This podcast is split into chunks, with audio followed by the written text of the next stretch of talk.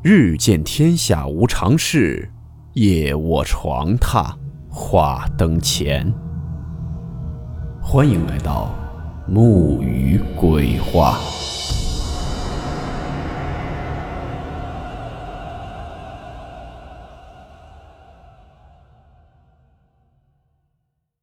今天这个故事名字叫做《分岔路》。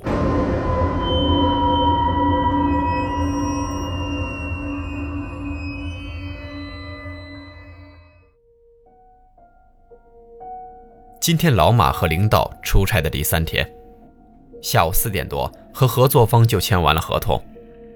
本来领导说晚上在这个小城市里吃个饭，然后再让老马找个地方娱乐娱乐。老马心领神会，这个地方他熟，知道哪里有娱乐娱乐的地方。可是当他正美滋滋地计划着要带领导去一个地方时，领导的手机响了，是上一级领导。让他们连夜往回赶，说第二天集团领导要来公司，他必须在场。老马的美梦破碎了，本来都在电话里联系好了一个姑娘的，可是却放了人家鸽子。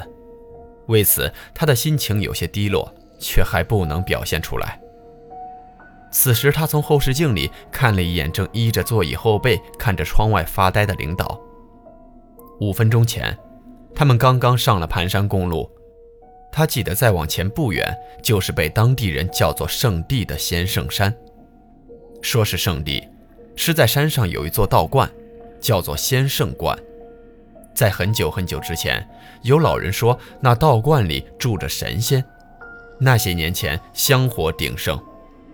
可是，在近几年的某一个暴雨之夜，一道雷突如其来的把道观的顶给劈了个洞，着了一场火。火被熄灭之后，这附近就不怎么太平了，谁也说不出个所以然来。白天还好，就是到了天黑，这一段路都没有车辆来往。在那道山梁前有个分岔路口，很多车宁愿多绕十几公里，从山梁另一面的路口再拐回这条公路，也不从先圣山下走，因为有人听见山里有像狼嚎一样的声音。还有人看见有很多人从山间走过，身上有黑色的长毛。这些传闻真真假假，让人无从追究。但人嘛，总会拿这些有的没的当茶余饭后的谈资。一来二去，传得越来越诡异，这一带就成了今天这个状况了。此时再有五公里就要到先圣山了。老马本能的就要变道走分岔路，可是远远的却看见有一辆警车正停在分岔路口，有几个交警正在查车。老马连忙慢了下来，因为他晚上吃饭的时候喝了几杯酒，当时并没有接到要连夜赶回去的电话。老赵，咱得直走了，他们查酒驾呢。老马对身后的领导说了一句。赵经理立即抬头看了看前方，他也喝了些酒，不然他可以替到老马的位置上去。怎么办啊？老马又问。赵经理果断地说：“直走。”老马立即便到踩下油门向前冲去。有个交警向他们招了招手，可是老马已经把车飞快地开了出去。交警身上那泛着夜光的制服很快就消失在了倒车镜外。当老马刚吁了一口气，扭头看见路旁的石碑上写着“先圣山”时，他才想起这一段路的传闻。可是已经来不及了，而且他绝不能掉头回去被查出酒驾，于是只好硬着头皮向前开，一面想着那些不过是传闻，这世上哪有那么多怪力乱神的事儿，全是迷信。往前开了大约五分钟。他的广播里突然发出吱吱啦啦的电波声音，他忙伸手拧了拧，所有的电台都发出这种声音来，于是他一把就将广播给关了。他再一次看了看领导，赵经理已经闭起眼睛打盹了，他也打了个哈欠，竟然有了一丝困意，但他马上摇了摇头。车外的公路两旁是高大的石头山。没有一丝光亮。笔直的公路上，只有他的车前两盏车灯发着让人昏昏欲睡的光，照着车窗外前毫无新意的深灰色公路。他向车窗外看了看，两旁的高山全是一片黑色，竟然连月光也没有，更没有路灯了。而他再看看倒车镜，也没有其他车辆。他从烟盒里抖出一根烟来，扔进嘴里。他需要用烟草来给自己提提神。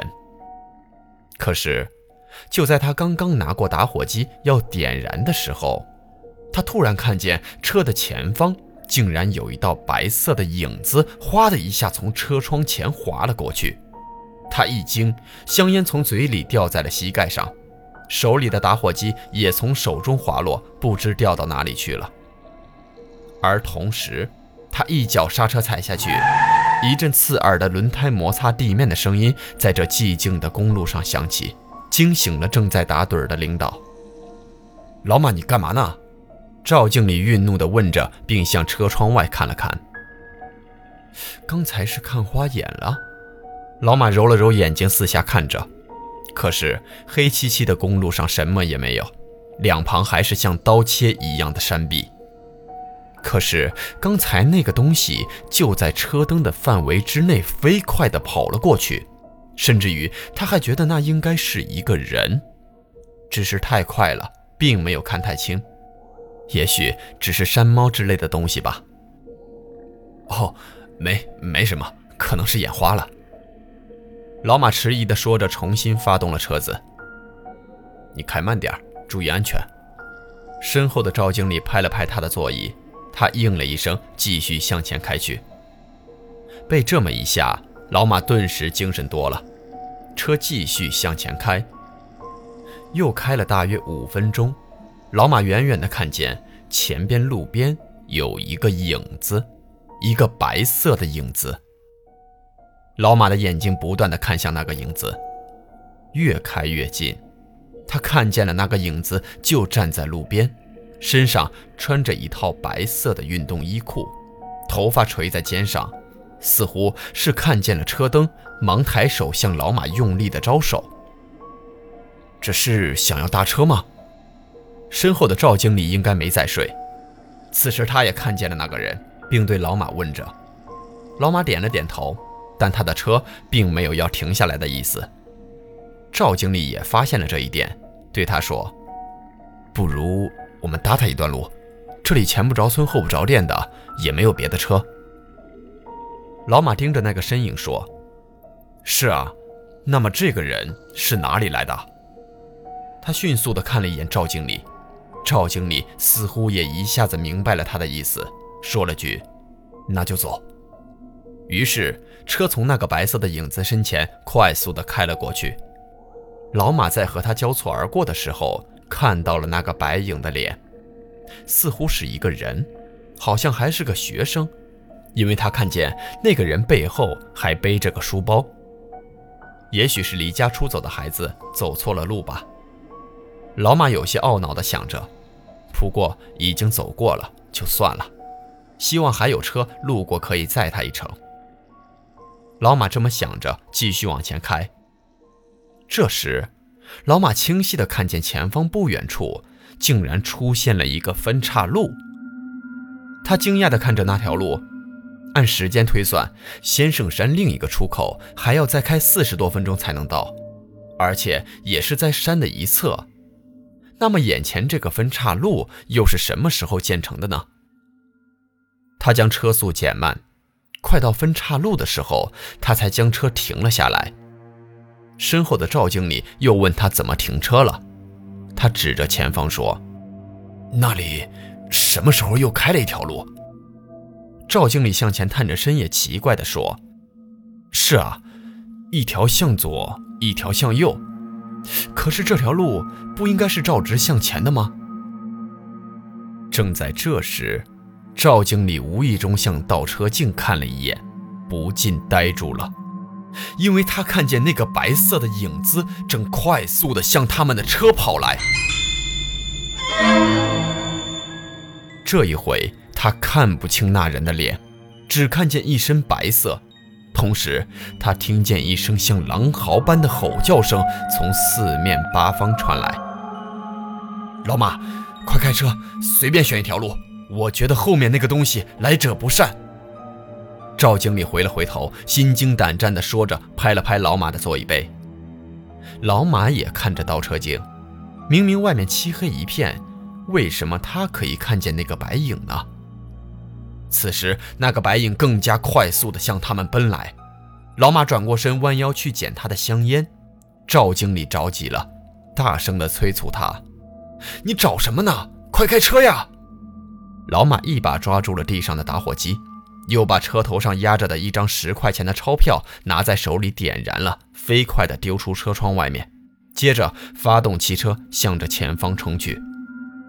他没有向左，也没有向右，而是笔直地冲了过去。结果赵经理大喊着将头埋在了膝盖上，而老马有一瞬间是闭着眼睛的。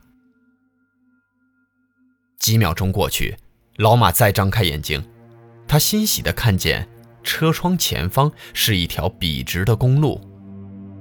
他长长的吁了一口气，额角竟然都渗下了汗来。他抬手抹了抹，对赵经理说：“老赵啊，没事了，是鬼打墙。我早就……”他的一句话还没有说完，就看见后视镜里一张惨白的、几乎只剩下枯骨的脸。正慢慢的靠近他，那个东西穿着一身破旧的白色运动服。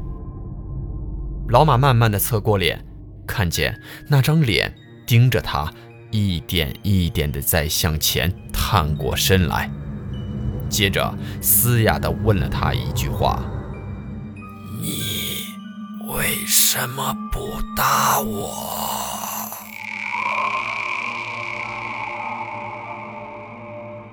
一声重重的撞击声在一段无人的公路上轰然响起，而在往前两公里之外是那个出口，数十辆汽车正从分岔路回到主路上，并继续向远处开去。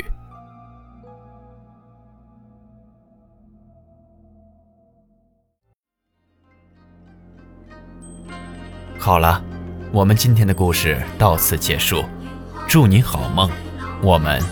明晚见。